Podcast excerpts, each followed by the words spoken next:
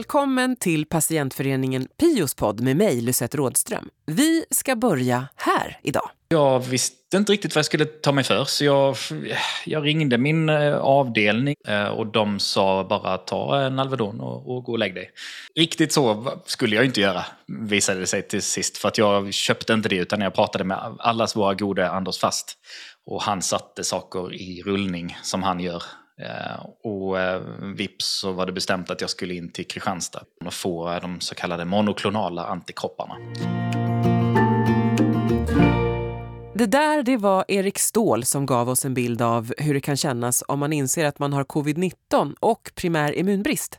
I Eriks fall så handlar det om den ovanliga sjukdomen Wiskott-Aldrich syndrom som bland annat innebär infektionskänslighet och ökad blödningsbenägenhet. Trogna så sjuklyssnare har hört honom tidigare, senast precis i början av pandemin. Då gjorde vi ett par avsnitt om covid-19, dels med forskare och läkare och dels med patientberättelser och frågor. Nu när det har gått två år, när eh, covid-19 förklarats inte längre vara en samhälls och allmänfarlig sjukdom, nu finns det många svar som inte fanns då. Till exempel om varför vissa blev otroligt allvarligt sjuka och till och med dog, medan andra inte ens märkte av att de var smittade. I början av februari så kunde medlemmar i patientorganisationen PIO lyssna på en föreläsning med Petter Brodin som är professor i immunologi vid Karolinska institutet och vid Imperial College i London. Då han beskrev vad man vet idag om covid-19 och primär immunbrist. Så Sjukts producent Estrid Holm hade möjlighet att eh, lyssna på föreläsningen och fick också en pratstund med Petter efteråt. Först fick han ge en beskrivning av hur immunförsvaret reagerar när någon smittats med covid-19 och varför vissa personer blir så svårt sjuka. Det första steget är att eh, cellerna som infekteras av SARS-CoV-2-viruset måste känna igen viruset och inse att de är infekterade. Sen måste de skicka som en larmsignal att infektion har skett. Eh, och så börjar liksom, det första försvaret blir att försöka hämma viruset från att dela sig inne i de infekterade cellerna. Och det görs med en del som kallas för interferoner, som är en eh, på engelska betyder det interfer, alltså att man hämmar, eh, påverkar viruset. Och det, det är en helt central funktion och det är den som avgör hur svårt sjuk man blir i sammanhanget covid-19. Det är hur effektivt det här initiala försvaret fungerar. Och där vet vi att till exempel små barn har ett mer effektivt försvar än, än vuxna. Och vi vet att kvinnor har ett bättre svar än män i genomsnitt.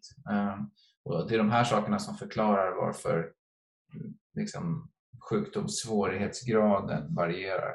Och sen så då om man skiljer på det medfödda försvaret som är det första som händer, det här omedelbara försvaret, och sen har man det adaptiva svaret som är mer specifikt men tar lite längre tid.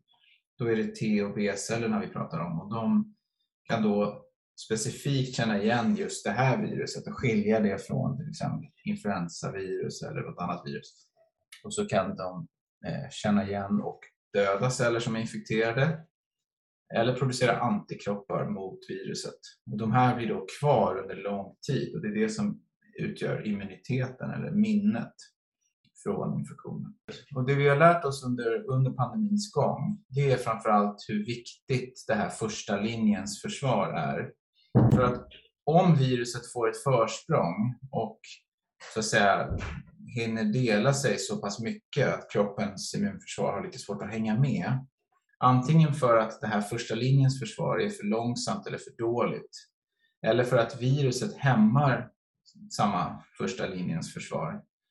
Då hamnar immunförsvaret på efterkälken och måste jobba i kapp. och det är det som kan leda till att man får att immunförsvarets reaktion går liksom överstyr och man får den här cytokinstormen som vi pratar om. Så att det vi har lärt oss är att första linjens interferonsvar är det absolut viktigaste för att avgöra hur svårt sjuk man blir i covid-19. Sen spelar det förstås roll hur de andra delarna fungerar också. Det påverkar hur vår immunitet blir. Hur länge kommer vår, våra antikroppar att finnas kvar och hur, hur väl skyddade är vi sex månader senare. Det beror ju på de här andra delarna i försvaret och hur väl de svarar. Men det är, det är liksom en, en nästa fråga om man säger så. Jag förstod på din presentation också att ni har kunnat se att personer med primär immunbrist utgör en ganska stor del av de här som man brukar kalla underliggande sjukdom som blir svårt sjuka och hamnar inom sjukvården och, och på intensiven och så.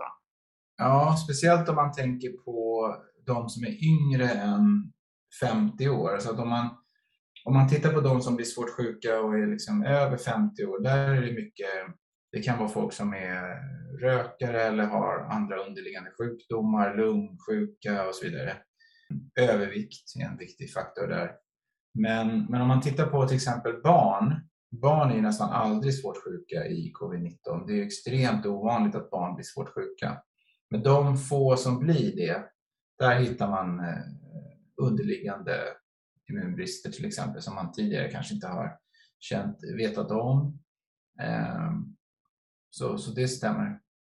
Och så berättade du eh, att du har gjort en stor internationell sammanställning då av personer som har avlidit mm. i covid-19.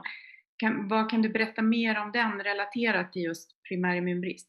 Precis, det man har gjort är att man har tittat på 650 knappt patienter med kända immunbrister sedan tidigare. Alltså personer som, som vi vet har immunbrist eh, innan pandemin. Och så har man tittat på hur många av dem som har blivit svårt sjuka när de har blivit infekterade med eh, SARS-CoV-2-viruset. Och det man ser då det är att ehm, det är vissa grupper som är mer känsliga än andra. Så om man har antikroppsdefekter som är den stora gruppen med immunbrist så klarar de flesta sig väldigt bra och de blir inte svårt sjuka. Och det tror jag beror på att den här första linjens försvar i luftvägarna fungerar utmärkt även, även om man inte har några antikroppar. Problemet för de här patienterna är snarare att de inte får någon vidare immunitet så att de kan bli sjuka igen och igen och igen. Men de blir oftast inte svårt sjuka när de blir infekterade. Däremot finns det personer som har autoantikroppar mot de här interferonproteinerna som gör att de är helt, de fungerar inte alls, de är helt neutraliserade. Och de blir eh, i princip alla jättesvårt sjuka eh, av covid-19. De, de är de allra känsligaste. Och där finns det till exempel ett tillstånd som heter APS1 eller autoimmunt polyendokrin syndrom typ 1 som är en eh, immunbrist eh, där man har sådana här autoantikroppar mot kroppens egna cytokiner. Och, så. och där var ju dödligheten väldigt stor, eller hur? Ja, de blir, de blir i princip alla de blir eh, livshotande sjuka och behöver intensivvård, i princip allihop. Mm. Så de är viktiga att man, det är väldigt viktigt att man känner till det här. Det är viktigt att man har en extremt hög liksom, vak, vaksamhet på just de patienterna och de ska ju prioriteras för vaccination och det gjorde vi också. Så att även om man är nyfödd så borde man, tycker jag, och har ett sådant tillstånd så borde man vaccinera så fort man bara kan för att de är så känsliga. Vi har ju i Sverige då, det finns ju vaccin från fem år och uppåt. Ehm, och då har Folkhälsomyndigheten sagt att man ska, man ska ge vaccin till de som är fem år och uppåt om det finns särskilda behov. Och allmän vaccinering kan man rekommendera från eh, 12 år och uppåt. Men eh, om man är fem år så kan man få liksom, av sin primära immunbristdoktor så bör man i alla fall kunna få vaccin beroende på vilken immunbrist man har. Men om man har ett sånt här APS1 så borde det inte vara några problem alls. Då ska man absolut vaccineras tycker jag. Eh, och är man fyra år då är det ju egentligen liksom utanför vad nuvarande vaccin är godkänt för. Då får man prata med sin doktor för att se om man kan få det ändå. Det går att få dispens liksom? Ja, det är upp till den doktorn att ge i så fall utöver vad som är godkänt. Men det, jag tycker, att, jag tycker att man kan säga att det finns vissa grupper där det kan vara rimligt, men det där måste den behandlade doktorn ta ställning till. Mm. Och vilka andra primärimmunbristformer var de mest drabbade av? Och sen var det ju en del patienter som har eh, svår kombinerad immunbrist, SKID. Och där såg man en väldigt tydlig skillnad att de som är transplanterade, de, är ju helt, de mår ju helt bra och de hade ingen ökad risk överhuvudtaget. Ingen av dem blev sjuk. Medan de som inte hade kommit till transplantationen, de är oftast väldigt sjuka i början och eh, de var ju, de var ju väldigt känsliga förstås. Och det beror ju på att de har ju, de har ju ofta inga T-celler och B-celler alls och de kan inte göra sig av med viruset. Um, och sen är de ofta ganska sjuka innan transplantation, antingen på grund av någon annan infektion eller så. så det kan vara en, det är en skör patientgrupp generellt kan man säga. Mm. Du, när, vi pratade, när vi pratade om det här med hur stor andel det var av underliggande sjukdom. Det är ju också så att det finns ju väldigt många människor med primär immunbrist som inte har fått diagnos. I andra studier så har vi letat nya primära immunbrister i patienter som blir liksom oväntat svårt sjuka i covid-19. Och det, det har vi gjort och de, där, det är där vi har hittat de här tidigare okända interferonbristerna och sådär. Ehm, för att det var helt enkelt eh, tidigare friska 20-åringar eller 12-åringar och 50 eller 30-åringar som, som blev livshotande sjuka i covid-19 och helt oväntat. Och där kunde man då visa att det finns en immunbrister. En del av dem är brister som är beskrivna tidigare men andra är helt, helt nya. Mm. Skulle du säga att eh, den här pandemin har lärt er inom professionen, inom forskning och så, eh, ny, mycket nytt om, om immunitet och autoimmunitet och så. Ja, absolut. Alltså massor. Eh, vi har ju lärt oss, tycker jag, extremt mycket både om vad det är som förklarar den här enorma variabiliteten i svårighetsgrad. Vi har lärt oss mycket om hur immunitet fungerar. Vi har ju lärt oss hur man kan utveckla vaccin på ett extremt snabbt och effektivt sätt. Hur man kan testa dem på ett sätt som gör att det går tio gånger fortare än normalt. Um, vi har lärt oss att samarbeta på ett sätt som jag verkligen hoppas fortsätta göra för att den här typen av samarbeten som vi har nu under pandemin har vi aldrig haft tidigare och det leder till enormt snabba framsteg. Och jag hoppas verkligen att det kan leda till att vi kan fortsätta och ta oss an liksom andra immunologiska problem. Eh, det kan handla om andra infektioner där vi behöver vaccin, till exempel RS-virus eller andra liksom, ganska vanliga och problematiska sjukdomar. Men också autoimmuna sjukdomar. Varför, varför, varför uppstår det? Det finns fortfarande väldigt mycket att, eh, att göra. Berätta mer om det här eh, forskarsamarbetet. Ja, det heter då Covid Human Genetic Effort och är ett, eh, ett stort nätverk av eh, kollegor över hela världen ehm, och vi har haft möten varje måndag sedan i mars 2020 och eh, bytt liksom erfarenheter om behandlingar, om nya kunskaper, immunbrister. Ehm.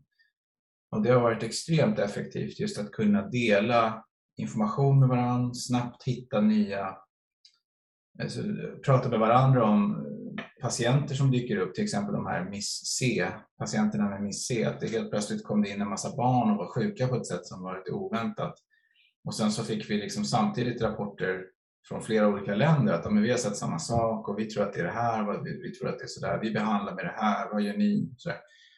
Det är extremt eh, effektivt sätt att ta sig an olika typer av problem som, som dyker upp. Och det, det ja, det har varit otroligt fascinerande. Vi planerar ju förstås att fortsätta med det här och ta oss an andra infektioner. Vi håller just nu på och samlar, samlar hela nätverket för att försöka tänka på vad är det för andra typer av infektioner som kanske kan bli pandemier i framtiden, till exempel influensa. Man kan även tänka sig andra virusinfektioner som nu finns runt om i världen som skulle kunna bli stora epidemier eller till och med pandemier.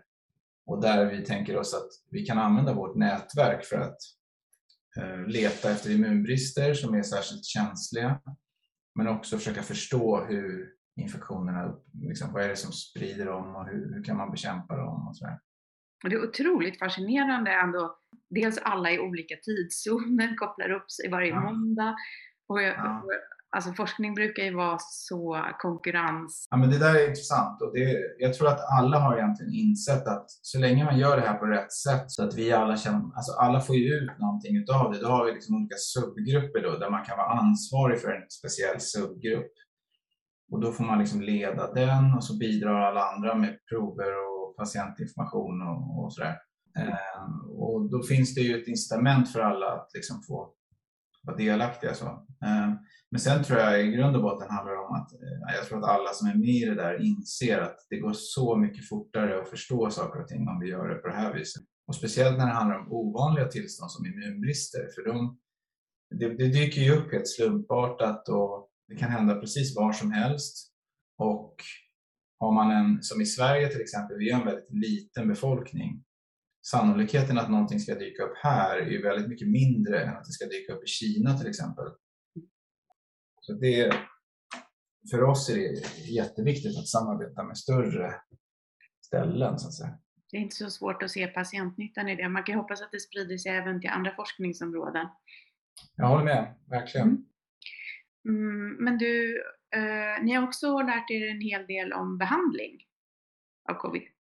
Ja, verkligen. Och eh, där kan man säga att dels så har vi ju förstått hur viktigt immunförsvaret är för att avgöra svår sjukdom. Dels det här att man i början behöver ett effektivt lokalt immunsvar. Men sen också att i den liksom andra fasen så är det immunförsvaret som dödar patienterna om man får en svår covid. Det är inte viruset utan det är immunförsvaret självt som går liksom överstyr och aktiveras på ett okontrollerat sätt. Så där har vi lärt oss vilka behandlingar man ska använda och när och sådär. Man ska ge kortison förebyggande för att undvika att den här cytokinstormen uppstår och sådär. Och det där, det där tror jag kommer att bli ett växande fält därför att i början av pandemin så var det extremt mycket skepsis mot att man skulle försöka dämpa immunförsvaret. Eftersom det här är en infektion från början mm. så är det många infektionsläkare och intensivvårdsläkare och andra som varit extremt skeptiska till att man ska dämpa immunförsvarets eh, aktivitet eftersom det är en infektion och risken är att man blir sämre då. Men eh, flera av oss som, liksom har, som har liksom mer immunologiska glasögon på det, vi, vi pratade ganska tidigt om att man borde prova olika typer av behandlingar och, så, och nu har det tydligt visats att det är viktigt. Ehm, så det hoppas jag att vi kan tänka på även i andra infektionssammanhang, att man kan Immunförsvaret är inte plus eller minus, det är inte binärt på det viset utan det är mycket mer komplicerat än så. Man måste kunna analysera det liksom, eh, noggrannare för att kunna se vilka delar ska man aktivera och vilka ska man stänga av. Nu när restriktionerna har hävts, hur tycker du att personer med primär immunbrist ska förhålla sig? Ja, eh, för det första så beror det på vilken typ av immunbrist man, ska, man har. Eh, och egentligen det enda som man kan göra det är att vaccinera sig. Eh, och där tycker jag att därför att den här nya varianten av covid-19 viruset som heter omikron är så extremt smittsam så att jag tror att det kommer vara helt omöjligt för någon att undvika viruset. Eh, även om man bor liksom, alltså även om man isolerar sig i en stuga i skogen så tror jag att det kommer vara extremt svårt. Eh, förr eller senare så kommer man nog att träffa på det här viruset. Mm. Och därför så är det enda man kan göra det är att försöka vara så liksom välskyddad som det bara går med vaccin. Och, och det är egentligen det enda man kan göra som jag ser det. Men och de här patienterna med särskilt stor risk då att drabbas av riktigt svår sjukdom och, och död. Mm. Skulle du kunna hjälpa ja. dem för att få den här initiala behandlingen? Ja. Borde de göra regelbundna PCR-tester typ en gång i veckan eller? Mm. Eftersom man ju kan... Ja, ja, det vet jag inte om det kommer att... De, däremot så tror jag så här att om man får symptom så tror jag att det är bra för de personerna att ha ett snabbtest hemma och kunna testa sig själv Eh, och sen kunna ta kontakt med sina behandlande kliniker därför att, därför att eh, det finns ju nu behandlingar att ge. Det finns ju både antikroppsbehandlingar mot viruset och så finns det de här nya antivirala medicinerna. Mm. Och de kan vara extremt värdefulla för just den här patientgruppen. Att om, om viruset replikeras och de blir sjuka, då finns det ju mediciner nu att ta till, eh, vilket är fantastiskt bra. Mm. Så att eh, jag skulle vara betydligt mindre orolig idag än för ett år sedan. Eh, både tack vare vaccinerna men också nya virusvarianter som är mycket mildare och har tagit över eh, till stor del. och då att vi har de här nya medicinerna. Så det Mm. är ett mycket bättre läge även för de allra mest sårbara nu jämfört med tidigare. Jättebra, då hade jag typ slut på mina frågor. Det blir bra. Nu är det någon som ringer på min dörr. Vi hörs. Hej då! Det är ju en fascinerande bild det där med forskare från alla världens hörn och tidszoner som kopplar upp sig och möts en gång i veckan. Vi har dem att tacka för mycket. Eller hur Erik, som är tillbaka? Ja, visst är det så. Tack för att jag får komma tillbaka. Ja, men det är så härligt att prata med dig. Du, det där samarbetet borde världen, som Petter sa, få se mer av. Tycker du inte det? Jag tycker definitivt det och jag tycker det är fascinerande att ha följt det här nu under pandemin och se hur, lite som han sa också, vilka liksom enorma krafter det finns bakom oss om vi bara kan samarbeta och, och hitta lösningar på, på saker som vi tidigare bara känt att nej men det, det finns inte ekonomi faktiskt till att lösa det också. Men, men du, du åkte ju på covid-19 du också. När var det? Jag gjorde det. Eh, I början av oktober, tror jag, femte eller någonting, så eh, fick jag lite feber och kände mig lite hängig och sådär. Då ska det ju tilläggas att eh, jag har ju suttit superisolerad i, under hela pandemin med min familj. Och vi hade precis börjat ta oss ut och mina barn hade åkt tåg för en gång. Essie, min yngsta dotter, hon hade åkt tåg för första gången. Eh, och troligtvis så har de väl fått med sig det hem därifrån. För jag hade inte varit iväg någonstans och, och inte min fru heller. Utan det var, det var troligtvis eh, där på den tågresan som de drog med sig det hem till mig. Så lätt och fort kan det gå. Du, du måste ha blivit Ja. jätteorolig. Du får berätta.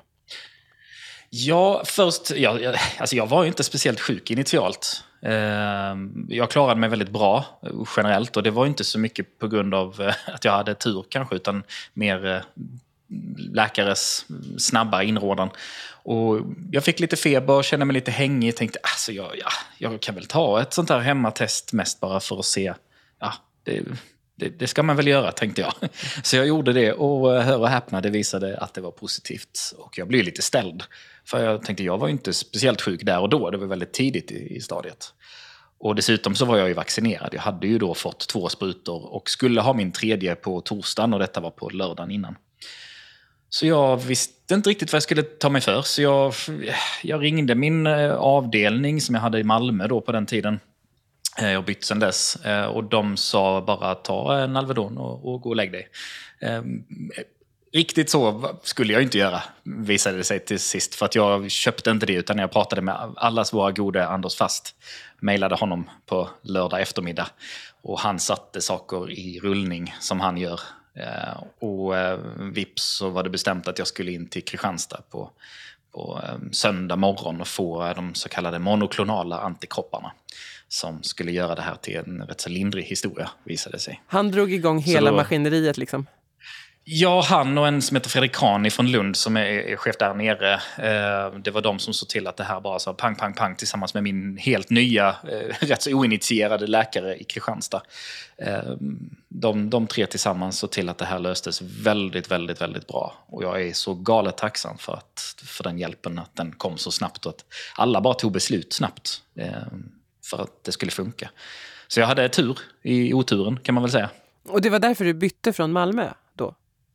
Nej, det var väl inte därför. Min, min, min dåvarande läkare där nere, doktor där nere, han skulle gå i pension. Så att jag såg det som en bra, ett bra tillfälle att, att byta till ett sjukhus som låg lite närmare. Och som jag hade haft bra erfarenheter av tidigare när jag fick en, en blodförgiftning. Eh, de ställer rätt frågor och de vill göra en, en vårdplan för mig. Och för första gången i livet, på, under alla mina år som, som 35 år av sjukdom, så har jag en, en tydlig vårdplan som, som, vad, som händer, alltså vad, ska jag, vad, vad jag ska göra om jag blir sjuk. Det har aldrig hänt tidigare. Vilket är lite fascinerande. Utan det har varit lite ad hoc hela livet. Men nu finns det en tydlig linje på att skulle jag få covid igen då har jag ett antal nummer jag ska ringa. Ett antal kontaktpersoner som vet vem jag är. Och allt känns... Eh, ja, det, är, det är lyxigt känns det. Det är Det konstigt men det känns lyxigt. Trygghet, tänker jag. Ja, g- verkligen. Det, det är ju det är, det är tryggheten som känns lyxig, för den, den har man inte haft innan. Utan det har ju alltid varit lite, blir jag sjuk, ja, vad, vad ska jag vända mig? Eller rättare sagt, om ni ursäktar, var fan ska jag ta vägen? För det är så man känner sig när, när man blir sjuk och inte riktigt vet var man ska vända sig någonstans. Och man ringer 1177 och de säger goddag yxskaft, du har en sjukdom som inte vi vill helst ha med att göra överhuvudtaget. Åk in någonstast, gör bara någonting. Så Eh, bara lite vi så. blir av med dig. Är det så det har känts? Ja, Ja, men lite så. Uh, så nu, jag måste säga att uh, hematologen i Kristianstad där jag är nu uh, har varit uh, fantastiska på alla sätt. Som sagt, du har ju en massa andra utmaningar också som du behöver ringa ibland och bara, vad ska jag göra nu? Visst är det så. Och, och inget ont som inte har något gott med sig. Den här pandemin har ju tagit fram en del saker som har varit väldigt bra också. Uh, och det har ju kanske krävts att många har uh, tittat två gånger på ett problem. Och i mitt fall så behöver man titta både två, tre, och fyra och fem gånger innan man får en tydlig bild om vad som kanske behöver göras eller så. Och i detta fallet så har jag verkligen fått det. Så nu, nu det känns väldigt bra. Det har varit en konstig resa med pandemin men jag vill ju inte gärna få det igen, men det räknar jag ju med att jag kommer jag ju få.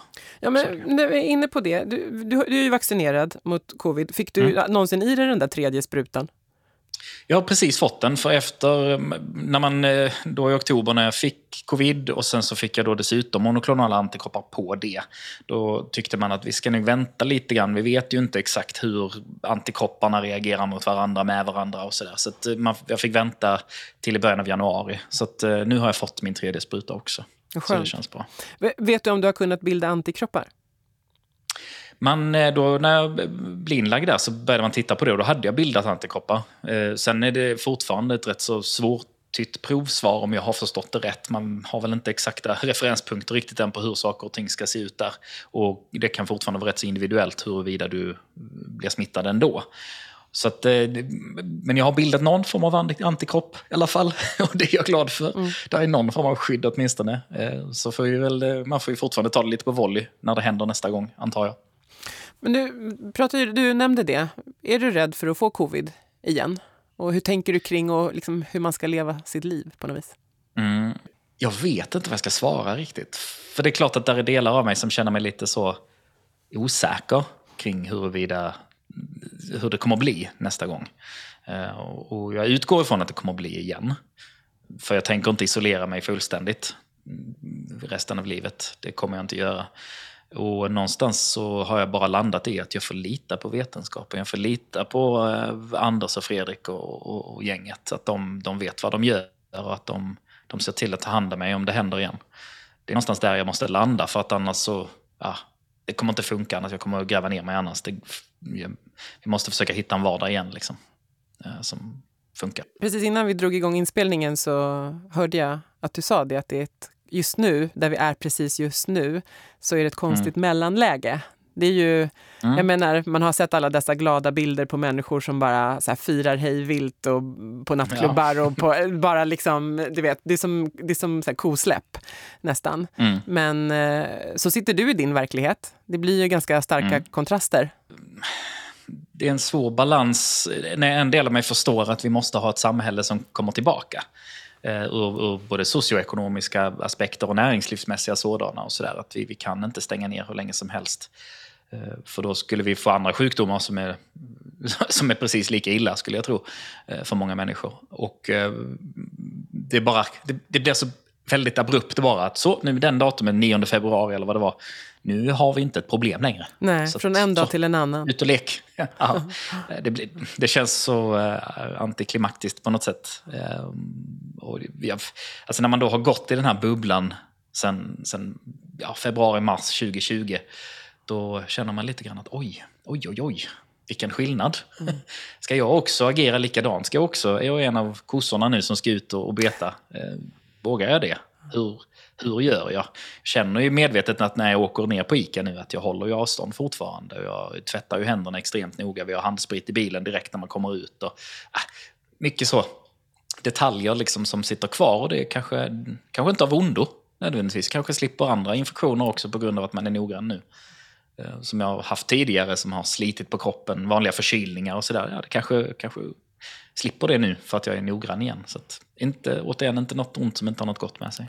Min egen högst personliga åsikt kring det här är att under influensasäsongen så tycker jag gott att vi liksom kan fortsätta hålla fast i de här riktlinjerna med att hålla avstånd. Liksom, för att jag, det, det hade varit ju, trevligt. Ja, men det finns, ju, det finns ju så mycket mer än bara covid, om man säger så. Ja, det är väl bra att, skri, att stryka under det också. För de som inte kan bilda tillräckligt med antikroppar så är det mm. såklart viktigt att smittspridningen är så låg som möjligt i samhället. Alltså, hur upplever du att din närmaste omgivning har förstått det och faktiskt gått och vaccinerat sig? Min närmaste omgivning, de är vaccinerade allihop för att jag har sett till att jag har en omgivning som är vaccinerad. Jag har eh, sagt hej då till dem som har valt en annan väg. Jag kan inte ha det runt mig. Jag är inte intresserad av att ha den typen av människor runt omkring mig. Och därför har de också fått eh, skaffa sig någon annan kompis att hänga med. Eh, så, så jag har ju tagit en lite mer offensiv approach när det gäller just den frågan. Jag har varit väldigt tydlig mot de som är runt omkring mig att här i det här huset så är vi vaccinerade för det här eh, och för annat. Känner, för du någon, annars så, känner ja. du någon antivaxare? Jag känner antivaxare, ja. Två stycken. Eller en. Eh, och som by proxy blir också den andra det, för att de är gifta. Hur tar du den diskussionen? Eller går du ens in i diskussionen? Vi har haft den diskussionen och det var faktiskt före covid eh, som det här uppdagades. Och eh, vi umgicks väldigt, väldigt nära varandra och ofta. Och det kom ju fram då att de inte hade vaccinerat vare sig själva eller barnen, eller frun hade inte vaccinerat, och inte barnen heller, och mot diverse saker som för mig är farligt. Eh, och då, då var jag tydlig med att eh, den typen av, av saker kan jag inte ha runt mig i mitt liv. Ni, ni får göra det ni känner, men jag kan inte det. Och jag kan inte ha det så ofta också nära mig. Och framförallt inte de reste mycket till Afrika och sådär. Riskländer också för en del av de här sakerna. Så det, det, det, gick inte. Och det var ju en eh, tuff diskussion att ta en tråkig sådan, för att vi var väldigt goda vänner. Och hade väldigt trevligt ihop. Men hälsan måste gå före i det läget och det framkom ju en del saker i våra samtal där som gjorde att jag kände att det här var rätt beslut. Men förstår de hur farligt det är för dig? Tror du att, det, tror du att de förstår det? Om du förstår vad jag menar? Nej, ja, jag förstår vad du menar, men det gör de inte. Och det, det faller ju sig lite naturligt att tror du inte på sjukdomen, tror du inte på problemet, så finns det ju inget. Och då är det ju inte ett problem för mig heller, utan det är bara jag som är invaggad i fel sak. Så det, det, retoriken blir ju ett problem, för att det blir också svårt att bemöta den. Eh, det är som att ha en diskussion med en människa som bara säger nej. Det är rätt så svårt att bemöta det. Kommer det inte några argument, vad ska du göra? Ja, nej, du kan fortsätta prata, men det är bara du som pratar, den andra säger bara nej. Eh, det är en, det är en svår, svår dialog att, att både förstå och upprätthålla. Du, jag minns, alltså sist vi pratade, det var i april för två år sedan, precis efter påsk tror jag. Eh, då berättade du att din bror hade isolerat sig i tre veckor, vilket är så mindblowing när man mm. tänker efter, för att kunna fira påsk med er i resten av familjen. Eh, hade ni kunnat Nej. ana att det skulle ta så här lång tid innan livet kunde börja återgå till det normala? Eh, ja, faktiskt.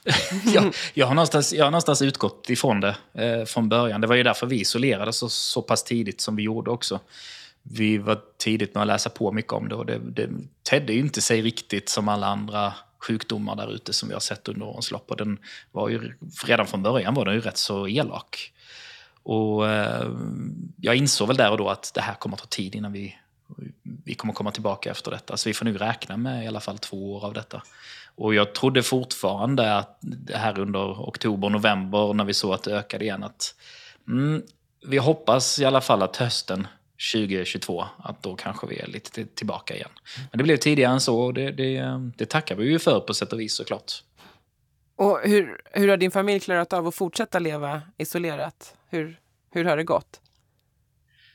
Det har ju gått bra. Alltså, vi har ju egentligen fram tills alltså, när, vi började, när vi hade fått andra sprutan av vaccinet, då började vi ju släppa lite grann på våra egna restriktioner. Eh, som jag sa, barnen åkte tåg för första gången med farmor och farfar, som också då har suttit isolerade tidigare. Eh, vi har varit på eh, konditori med dem två gånger vid det tillfället också. Så att då började vi ju sakta släppa på vår egen isolering, för då kände vi ändå att nu har vi vaccin och där någonstans, då, då, för vi funderade fram och tillbaka, men kan vi verkligen lita på vaccinet? Att det funkar?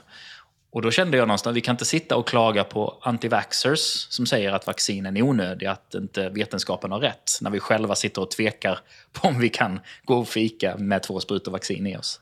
Då lyssnar inte vi heller på, på forskarna. Eh, då säger vi, och det är ju såklart en trygghetsnarkomani i det som man bildar när man har suttit isolerad i nästan, ja, i alla fall ett och ett halvt år. Eh, så då, för någonstans för att pusha oss själva också, så började vi släppa på restriktionerna. Så vi har börjat handla lite grann i butik igen. Nödhandla liksom. Det är inte så att vi går och storhandlar i onödan, utan vi håller oss fortfarande rätt så lite grann begränsat. Så det känns konstigt att gå ut i affärer. Jag var precis på Emporia här i Malmö och skulle handla ett par grejer till jobbet. Så jag tvungen att ha. Det känns superkonstigt att gå in i en sån byggnad. Mm, väldigt, väldigt märklig känsla. Stor igenkänning i det du eh, pratar om, för mm. mig i varje fall. Um, jag tycker också att det var intressant det du sa, att du kan nästan räkna på dina fingrar. Du vet när ni har varit ute och gjort något, för det har varit en så stor grej. Mm. Det tycker jag är ja, intressant. Um, mm. En sak som jag tänkte på när jag lyssnade på vårt gamla samtal inför den här inspelningen, det var hur det liksom lät som om du och jag och Caroline som också var med verkligen kände varandra väl, fast vi inte alls riktigt gör det.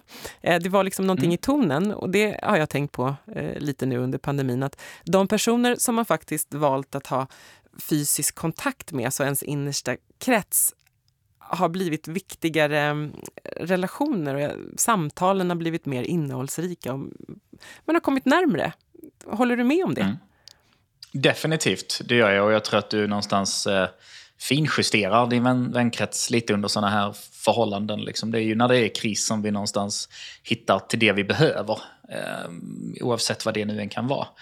Och eh, för att känna trygghet. Det är, ju en väldigt grundläggande känsla som vi behöver för att funka i vardagen. Och eh, för oss har det ju, alltså, i och med att vi inte kunnat träffa vänner heller, så det, det, har varit väldigt, väldigt svårt och väldigt tufft på många sätt. Jag är inte en, man kan tro att jag, som menar, jag har föreläst i hela Sverige och i många år, att jag älskar att stå på scen och stå i rampljuset och synas och sådär. Men jag är rätt så tillbakadragen rent socialt i övrigt. Jag har inte ett jättestort socialt behov, men min fru har det. Och där, där kan vi väl känna att där har vi ju, jag har tyckt att stundom att det varit rätt så skönt att vara, vara i isolering. Ehm, um, Medan min fru har, har, bara tyckt att det är pest och pina ur den aspekten. Liksom. Så att mm, man hittar väl sitt sätt att jobba med det och sitt sätt att vara i det också. Och framförallt de människorna som man plockar in under en, här, en sån här situation, de, de tenderar ju att bli väldigt nära. Och det, jag tycker det är fint. Ja, jag tycker att det är en, en uppsida ändå. Eh, förutom, mm. förutom det där med forskarsamarbetet såklart, som den här hemska tiden mm. lett till. Du, vad tänker du om den närmsta framtiden nu då? Vad ska du göra? Jobbmässigt, privat? Alltså jobbmässigt så sitter jag, eh, jobbar jag, vilket är lite ironiskt också, gått in, jag jobbar som konsult, både teknisk konsult men också verksamhetskonsult i olika, i olika situationer. Dels jobbar jag tillsammans med Aron Andersson som är äventyrare och föreläsare i hans verksamhet och försöker verksamhetsutveckla den. Men jag jobbar också som teknisk eh, ansvarig på Malmömässan. En bransch som har stängt ner helt under pandemin. Eh, det har ju inte varit några mässor här. Eh, och här i mars nu så börjar vi med, dra igång arrangemang där man kör Malmö öl och whisky festival eller mässa eh, med 16 000 deltagare fördelat på två dagar. Det måste kännas jätteovant. Det känns så konstigt. Uh, verkligen, verkligen konstigt.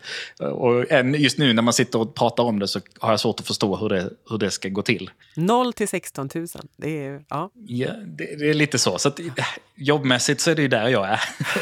Socialt och familjemässigt så börjar vi ju successivt ta oss tillbaka. Eh, Walter, vår son, då, han är fyra och uh, har börjat på handbollslekis. Eh, på söndagar går han och leker handboll lite. Eh, och med andra det är också barn? Konstigt. Ja, visst, med andra barn och andra föräldrar.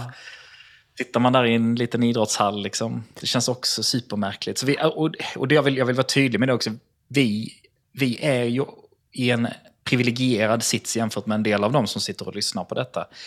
Och jag är ju oerhört tacksam för att det har gått så pass bra som det har gjort i vår situation och, och när jag fick covid. Och så jag vet att det är många där ute som inte riktigt har haft samma tur. Och eh, jag verkligen, om det är någonting större än oss så ber jag till dem och, och hoppas innerligt att det kommer lösa sig även för er. Um, för jag vet hur det känns att sitta där. Och det är inte så himla kul. Uh, och det, jag önskar att det fanns någonting man kunde göra mm, som mer än bara vara medmänniska. Och uh, skulle det vara så att man sitter i den situationen och inte rent socialt kan komma ut i den omfattningen som jag pratar om nu, att vi har börjat kunna ta oss ut. Snälla skriv. Jag finns på Instagram. Skriv till mig, prata med mig. Jag finns gärna där för er. Och, uh, jag vet vad internet kan betyda i en nedstängd situation och det sociala på internet behöver inte vara sämre eh, än det så att säga verkliga livet. Ehm, men ibland kan man behöva en, en liten dörr på glänt och en inbjudan till att öppna den dörren för att ta tag i den. Och jag hoppas att någon kan göra det, för jag svarar väldigt gärna. Erik, stort tack för de fina orden och tack för att du tar dig tid att prata med oss. Jag tror precis som du sa att det är väldigt viktigt för andra människor där ute som eh, sitter i den här sitsen att, att höra de orden. Tack så mycket. Jag tror det också. Tack för att jag fick komma med. Ta hand om hej. dig. Hej då. Hej. Närmast här i podden ska Anders Fast få svara på en lyssnarfråga. Anders svarar och förklarar. Vi har en fråga som gäller personer som inte har svarat på covidvaccinet. Hur vanligt är det? Det vet vi faktiskt inte. Däremot vet vi att vissa inte svarar med antikroppsbildning eller kanske inte svarar alls. Det är ju naturligt om vi tänker på ett barn med svår kombinerad immunbrist. Det har inget immunförsvar, så skulle vi vaccinera ett sådant litet barn så naturligtvis skulle det inte svara. Men så har vi ju pojkarna som har Brutons agamaglobulinemi. De kan alltså inte göra antikroppar och naturligtvis så svarar de inte med antikroppsbildning. Vi kan inte mäta några antikroppar. Men kanske, eller med stor sannolikhet, så svarar de med en T-cellsimmunitet och får faktiskt ett skydd av eh, vaccinationen. Men det mäter vi inte eller kan inte mäta rutinmässigt. Men om vi tar de då som svarar på vaccinet, mm. eh, vilka är det som rekommenderas en fjärde spruta? Och där måste jag först börja med att det är en krånglig nomenklatur kring det hela. Folkhälsomyndigheten talar inte om en fjärde spruta, utan man talar om extra dos och påfyllnadsdos. Och extra dos kan vara en tredje dos till de som har nedsatt immunförsvar. Det är alltså någonting som man ger till de som förväntas inte ha så bra svar på de första två vaccinationerna som vi kallar för grundvaccinering. Så att extra dos, ja till de som vi tror har ett nedsatt immunförsvar, alltså en tredje spruta och som då ofta ges rätt tidigt, kanske två, tre månader efter grundvaccineringen. Sedan när det gäller en påfyllnadsdos, som då skulle vara fjärde dosen, så är det egentligen till alla där man misstänker att svaret på de första sprutorna inte har varit tillfredsställande. Och, och då har vi ju det att det är ju inte farligt att ge en fjärde spruta, så det är bättre att ge det eh, till alla, till exempel med en primär immunbrist, eh, oavsett om de kanske svarar, då tänker jag ju på de vuxna med vanlig variabel immunbrist, där det kan vara väldigt varierande om de överhuvudtaget svarar eller inte. När det sen gäller barn så är vaccinet, det låter eh, byråkratiskt och så upplever jag det också, så är vaccinet godkänt för extra dos men inte för en påfyllnadsdos. Alltså inte för tredje dosen och därmed så är det inte heller godkänt för en fjärde dos. Men kommer kanske att bli? Men kommer att med all sannolikhet att bli. För där har vi eh, diskussioner mellan eh, Barnläkarföreningen och Folkhälsomyndigheten. Och sen kanske det blir en, fjär, en femte, en sjätte, en sjunde ja, det, det är mycket sannolikt att vi sen kommer att fortsätta att vaccinera som det ju har antytts att eh, ungefär som influensavaccinationen att framåt hösten så kommer vi alla, oavsett om vi har en primär immunbrist eller inte, att rekommenderas en spruta, en påfyllnadsdos mot covid. Om det blir så, det vet vi ju inte för det beror ju på kommer, eh, kommer SARS-CoV-2 att successivt bli så att säga snällare och smittsammare precis som vi nu ser. Eh, kommer den utvecklingen att fortsätta? Ja, då kanske allmänheten inte behöver påfyllnadsdos men det med nedsatt immunförsvar inklusive alla med hög ålder kommer att rekommenderas en påfyllnadsdos. Sen har vi fått en fråga om immunglobulinbehandling kan hjälpa mot covid. Alltså kan det finnas antikroppar i? Ja, det är också en väldigt, eh, väldigt bra fråga och en väldigt relevant fråga. Ja, jag skulle svara ja på den frågan. I, sen i höstas så finns det i vissa tillverkningssatser nu antikroppar mot eh, SARS-CoV-2. Då måste man då tänka sig att det här är ju då en tillverkningssats.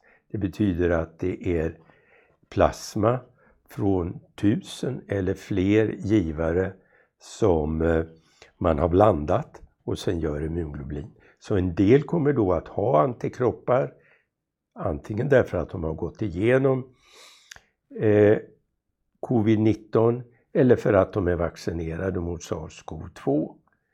Så det är det ena. Vad är det för några antikroppar de har? Är det tillräckliga mängder? Den andra är att det tar ungefär ett år att göra immunglobulin från att man har tagit plasman.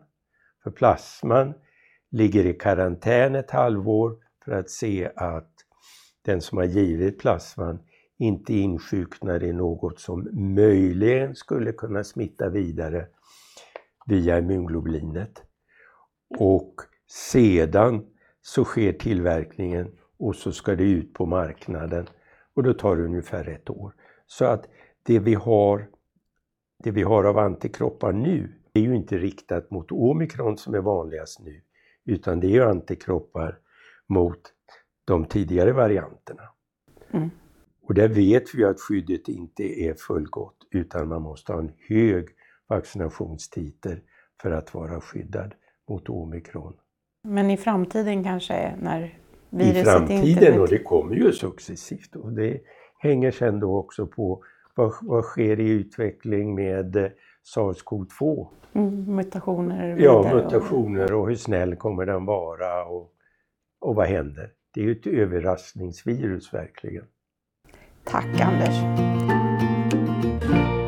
Det var allt för den här gången. Hoppas att du som lyssnat också känner att det finns hopp för framtiden.